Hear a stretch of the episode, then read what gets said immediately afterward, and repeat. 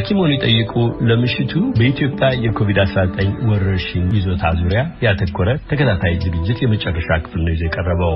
እንግዳችን ዶክተር አሰፋ መኮንን ጀጃው ናቸው።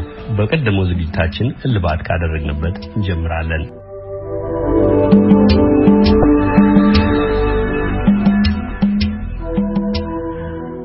ዶክተር አሰፋ እዚሁ ክትባትን የሚመለከተው ርዕሰ ጉዳይ ላይ እንቆይና በአፍሪካ የክትባት አቅርቦት ላይ የተሰራ መሆኑን የአፍሪካ ህብረት በበኩሉ 270 ሚሊዮን ክትባት እንዲሰናዳ ማድረጉን ባለፉት ጥቂት ሳምንታት ውስጥ በዜና ተዘግቧል። ይሁን እንጂ እንደ ኢትዮጵያ ባለ አንድ ሀገር ብቻ መቶ ሚሊዮን ሰው ባለበት ለመላው አፍሪካ ሀገሮች የመጠን ፈጽሞ በቂ እንዳልሆነ ይታወቃል።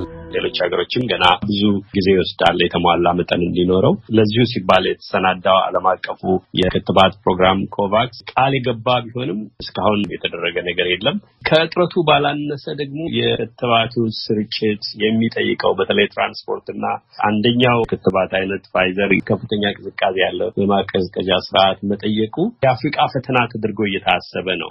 በዚህ በዩናይት ስቴትስ የተሻለ ቴክኖሎጂ የተሻለ አቅርቦትና አመቺ የትራንስፖርት መድኃኒቶችን የመጠበቂያ መንገድ ባለበት ፈተናዎች መታየታቸው አልቀረም። እንደተፈለገው በፍጥነት አልተሰራጨም። አለመኖሩ አንድ ነገር ነው። ሲኖርም ፈተናዎች አሉና እንዲህ ትልቅ ተስፋ የተጣለበት ነገር ላይስ ምን ይታዩታል? አዎ እንግዲህ እዚህም ቢሆን ክትባቱ production ኑ የክትባቱ ብዙ የማምረት አቅሙ ልክ መጀመሪያ እንደተጠበቀው አይደለም።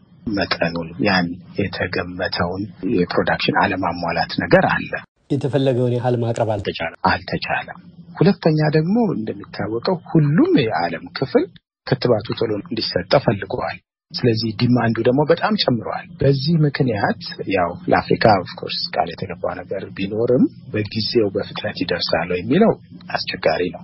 ሁለተኛ የተባለው የቴክኖሎጂ ጉዳይ ነው። የፋይዘር አይነቱ ለአፍሪካ በጣም በጣም challenging ነው። በእርግጥ ብዙ የአፍሪካ ሀገራት የ cold chain የምንለው የክትባት system አላቸው። ስለዚህ አሁን ካሉት ውስጥ የሞደርና vaccine ቀለል ያለ ይሆናል። ነገር ግን በጣም ቀለል የሚለው ለምሳሌ አሁን ኢንዲያ የኢንዲያ Serum Institute የሚባለው የሚሰራው አለ። እሱ temperature ን አገራትን እንዲህ አይነት ሀገራትን ታሳቢ ያደረገ ነው። store የማድረግ አይበላሽም፣ ከተከፈተ ረዘም ጊዜ መቆየት ይችላል። እንዲህ አይነት አሉ።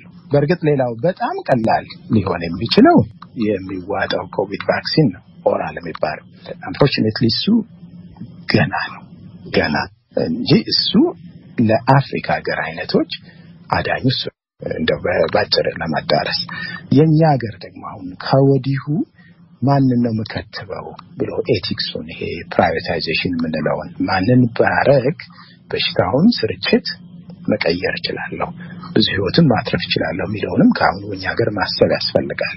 ምክንያቱም እድሜያቸው ጠና ያሉ ሰዎችን መጀመሪያ of course የጤና ባለሙያዎችን አንዳንድ essential የምንላቸው ስራ ላይ ያሉ ሰዎችን የሀገር ኢኮኖሚ run የሚያደርጉትን የሀገር safety የሚጠብቁትን ቢጋለጡ ለከፍተኛ ለመጥፎ አይነት የኮቪድ ውጤት ይጋለጣሉ የሚሉትን ከአሁኑ ማሰብ መጀመሪያ ያስፈልጋል።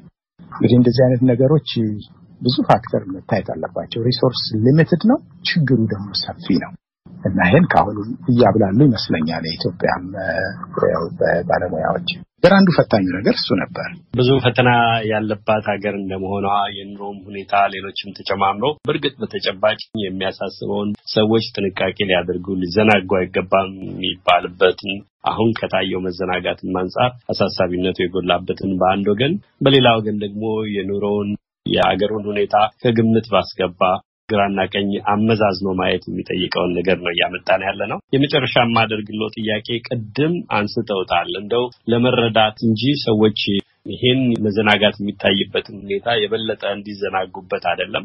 በእርግጥ የተለየ የሚመስል ሁኔታ ይታያል። ቅድም በዝርዝር ያስረዷቸው የምርመራ ሁኔታ በቂ አለመሆኑ፣ የሟቾች ቁጥር በትክክል ሁልጊዜም መታወቅ አለመቻሉ፣ የህመሙን ጥናት ሊያሳዩ የሚችሉ ምልክቶች ወይም መረጃዎች በተገቢው ደረጃና መጠን አለመዘገባቸው ወረርሽኙ ካስከተለው ጉዳት ያነሰ ገጽታ ሊያንጸባርቁ መቻሉን አጽንኦት ሰጥተው አስረድተዋል።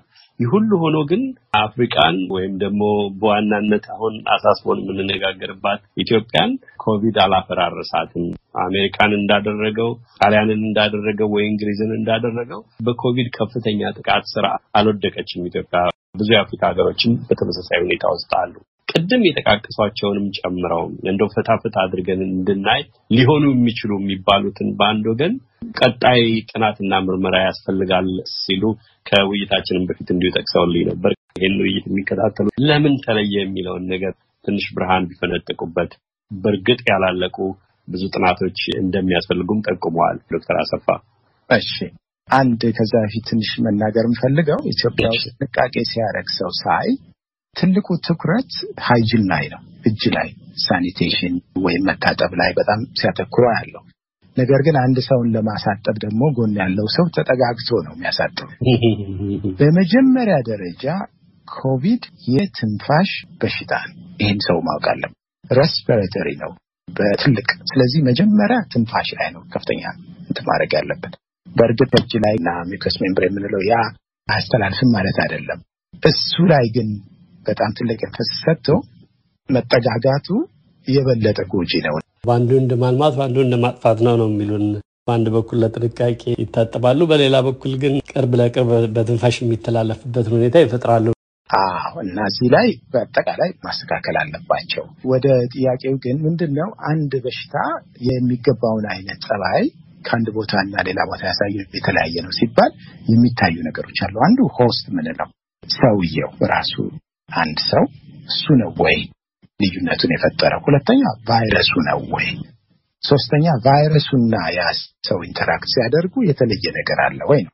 እንዳልነው ቅድም የቫይረሱ እዚህና እዛ ያለው በሽታ የማምጣት ጸባዩ ተመሳሳይ ነው ወይ ወይ አይደለም የሚለው ገና ነው እሱ መጠናት ያለበት። እንግዲህ ቫይረሶች ተወስደው እንስሳ ላይ የተደረጉ ምን አመጡ የሚለው ነገር መጠናት አለበት። ከቦታ ቦታ ጸባያቸው ተለያይቶ ሊሆን ስለሚችል፣ ሁለተኛ ሰዎች ራሱ አንድ ኢትዮጵያዊ ከአንድ አውሮፓ ወይ አሜሪካ ከሚኖር የተለየ ሁኔታ አለ ወይ? ከእድሜ ስርጭቱስ ውጭ አብረውን የኖሩ በሽታዎች ከዚህ በፊት ሰውነታችን ላይ ያመጡትን ለውጦች አናውቅ። እነዚህ ነገሮች አሁን መጠናት አለባቸው። ለምሳሌ ቢሲጂ ለቲቪ በልማድ ሳምባ በሽታ ለምንለው የበሽታ አይነት መከላከያ የሚሰጠውን የክትባት አይነት እያሉ ነው። ያ ክትባት ምናልባት ይህንንም ተከላክሎ የሆነ ወይ ነው። በተለይ እየታዩ ካሉ ምክንያቶች እንደ አንዱ እየተጤነ ያለው ለሳምባ በሽታ መከላከያ ለ TB የሚሰጠው ኢትዮጵያ ውስጥ አንድ percent ይሰጣል ሆስፒታል አካባቢ ላለ ሰው እና ጤና access ላለው ሰው እሱ ውስጥ ጠቅሞ ሊሆን ይችላል የሚልም እይታ አለ። ነገር ግን እሱን ደግሞ ትንሽ የሚያፈርሰው ወደ ብራዚል አካባቢ በሽታው ጸንቷል፣ ግን BCG ም ይወስዳል። ከዚህ በፊት ሌላ ቫይረሶች ጋር ተጋልጠን ከሆነ እነሱ ውስጥ ጥቅም አላቸው ወይ? ሌላ የተከተብናቸው ክትባቶች ጥቅም አላቸው ወይ? እነዚህ ሁሉ ገና ጥናት ውስጥ መግባት አለባቸው። ሌላ ደግሞ environment ኡ የተለያየ ነው። አካባቢው አየር አለ፣ ፀሐይ ብርሃን አለ፣ ሙቀት አለ፣ የአየር እንቅስቃሴ አለ። እነዚህ ሁሉ ነገሮች ከቦታ ቦታ ይለያያሉ እና እነዚህ factor ኦች ሶስቱ ሰው ነው ወይ ቫይረሱ ነው ወይ አካባቢው ነው ወይ ወይስ ሲደመሩ ያላቸው interaction የተለየ ነው ወይ? በዚህ ትንሽ ለየት ላለ ሁኔታ ማየታችን የሚለው በጣም ጥልቅ የሆነ ሰፋ ያለ ጥናት መደረግ ያለበት። ነገር ግን ኮቪድ ከኛ ጋር የሚኖረው። አዲስ በሽታ የሰው ልጅ ጨመረ ማለት ነው። አዲስ ቫይረስ እንስሳ ጋር የነበረ ወደኛ መጥቷል አሁን። ስለዚህ የሚጠፋ ነገር አይደለም። ገና ክትባት ሰባ ወይም ሰማንያ percent መከላከያ አቅም ህብረተሰብ ከገነባ በኋላ ነው ወረርሽኝ መሆኑ የሚቆመው። ወረርሽኝ መሆኑም ቆሞ ህመም ማምጣቱ ሊቀጥል ይችላል። እንደዛ ነው በአብዛኛው የምናየው በበሽታ አዲስ በሽታ ለሰው ልጅ መጣ ማለት ነው እና ጥንቃቄው ግዴታ መቀጠል ያለበት ነገር መሆኑን ሰው ማወቅ አለበት። መልካም ዶክተር አሰፋ መኮንን ጀጃው በተከታታይ ባደረግነው ውይይት በርካታ ርዕሰ ጉዳዮችን ዳሰናል። በኢትዮጵያ ያለውን የኮቪድ-19 ይዞታ ይልቁንም ደግሞ እርሶን መሰል ባለሙያዎች አሳስቦናል በሚል ስጋት የፈጠረባችሁን መዘናጋት የሚታይበትን ሁኔታ እንዲሁም በኢትዮጵያ የሚታየው ሁኔታ ላይ ለየት ያለ ገጽታ ያላቸውን ከዚሁ ወረርሽኝና ህመም ጋር ተያይዘው የታዩ ጉዳዮች በእርግጥ የሚያሳስብና የማያሳስበውን ሰዎች በቀላሉ መለየት የሚችሉበትን በግልም የሚወስዷቸው እርምጃዎች በራሳቸውም ጤንነት ሆነ በሌሎች ደህንነት ላይ ሊደቅኑ የሚችሉትን አደጋ በአንጻሩ መመልከት እንዲችሉ ራሳቸውን ብቻ ሳይሆን የቤተሰቦቻቸውን አባላት መከላከል የሚችሉበትን ሁኔታ ጨምሮ በርካታ ቁም ነገሮች ነው ያካፈሉን። ሌሎች መሰል ርዕሶች መልሰው እንደሚያገናኙን ተስፋ አድርጋለሁ። ለአሁኑ ግን ለጊዜው አመሰግናለሁ። እግዜር ይስጥልኝ። እሺ ጊዜ ስትልኝ Thank you.